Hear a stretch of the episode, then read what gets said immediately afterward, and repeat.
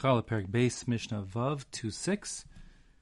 The Mishnah wants to know exactly how much flour you need to be chayiv in challah. And more importantly, for the sake of this Mishnah, what can be included in the dry ingredients in the dough to comprise that requisite amount. So the Mishnah starts by saying chameshet revaim kamach chayavim b'chala. The requisite amount of flour you need in dough to make that dough chayiv in challah is five fourths.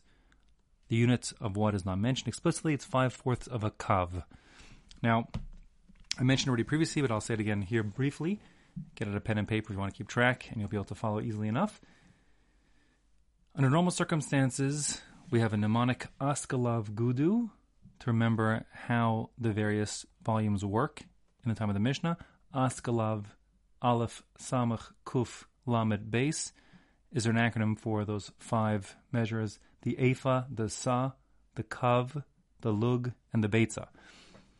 And Gudu is to remind you if you put the Gimel, Vav, Dalet, Vav interspersed between those five letters, you'll remember the Gimel is three, the Vav and the Gudu is six, the Dalet and the Gudu is four, and the Vav at the end of the Gudu is six. To tell you that if you draw it out, you'll see that there are it's saying that there are six beitzas, eggs in one lug, and four lug in one kav, and six kav in one sa, and three sa in one efa. That's the standard way in which the Mishnayos in general uh, work, and that being the case, if we talk in units of beitza of egg, eggs, it will come out that since there are six eggs in a lug, and there are four lug in a kav, there'll be a total of 24 eggs in one kav for our purposes, it's probably useful to imagine the beitza as an egg, a large egg, um, the lug as like a 500 cc, you know, bottle of you know large personal bottle of Coke. The kav is a two liter bottle, like a big two liter bottle of water. The sa, which has um, six kavin, meaning it's got 144 eggs, six times 24, 144. Best to imagine as a six pack of two liter bottles.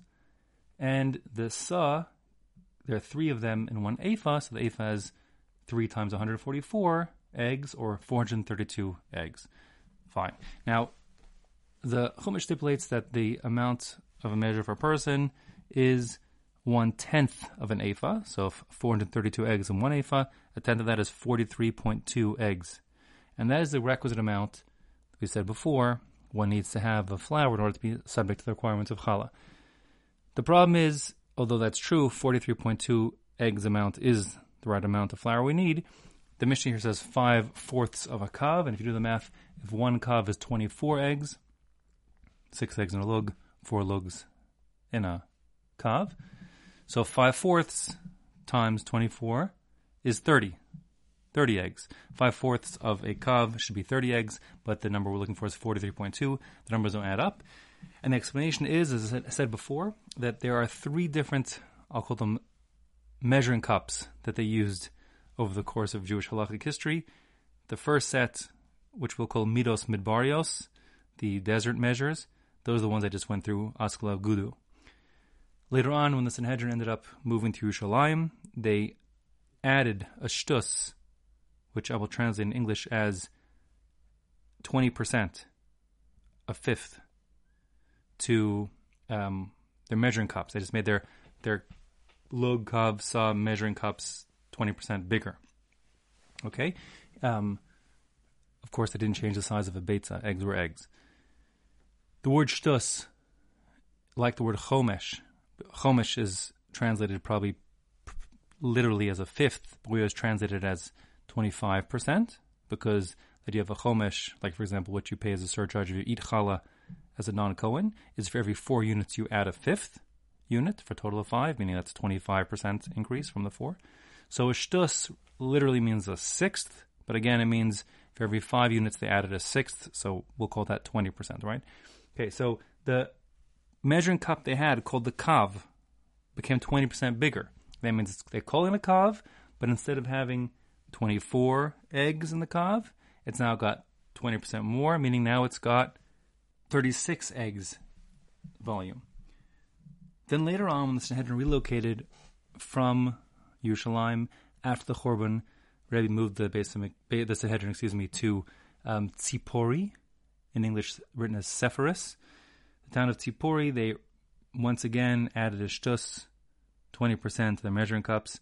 So the kav became 20% larger, and therefore instead of holding 36 eggs worth, you have to multiply that by 1.2, you get to 43.2. So in the third stage, which are called midos tziporios, the tzipori measures, as opposed to midos Yerushalmios, the Jerusalem measures, and midos midbarios, the desert measures. The midos tziporios were um, had been enlarged twice, 20% each time, for a total of, do the math, 1.2 times 1.2 equals 1.44. So they're 44% bigger. And that's how it goes then. Therefore, that although the Mishnah here is saying 5 fourths of a kav, it means the kav bim that were used in the time of the Mishnah. Presumably, this is a guide to housewives taking challah in the year, you know, 200 of the Common Era, and therefore they didn't want to confuse them. They used the actual, they referred to the modern day, their modern day kav measurements. It's called 5 fourths, but again, it doesn't change. It's still 43.2 eggs. Now, 43.2 eggs are 5 fourths of a kav of what? What is included? Haim, we're talking about the flour. Usa oran is also the sourdough, the leavening agent that was added to the flour.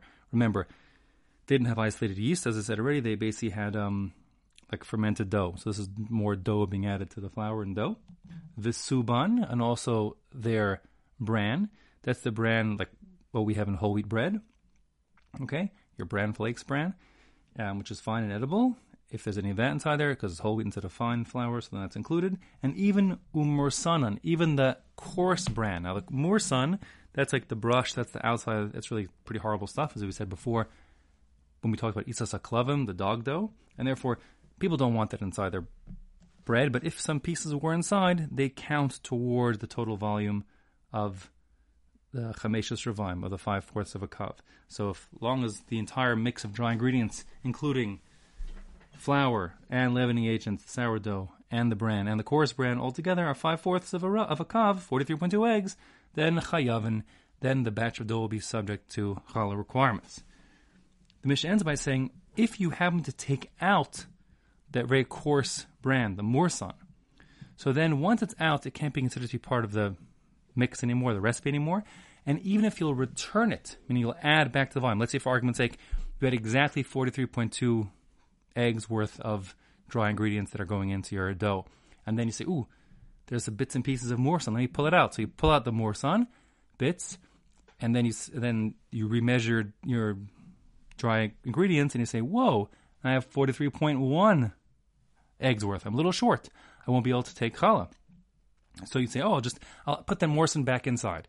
No, that won't work. Morsan, since it doesn't really belong in the first place, once you take it out, as the Mishnah says, nital morsan, and once you've taken the morsan out of the mix, mitochan, v'chazar letochan, even if you add it back in afterwards, hare paturin, they won't count towards the total volume required, meaning if you only pass the threshold of 43.2 eggs by adding back the morsan, no, the batch remains exempt because morsan doesn't count.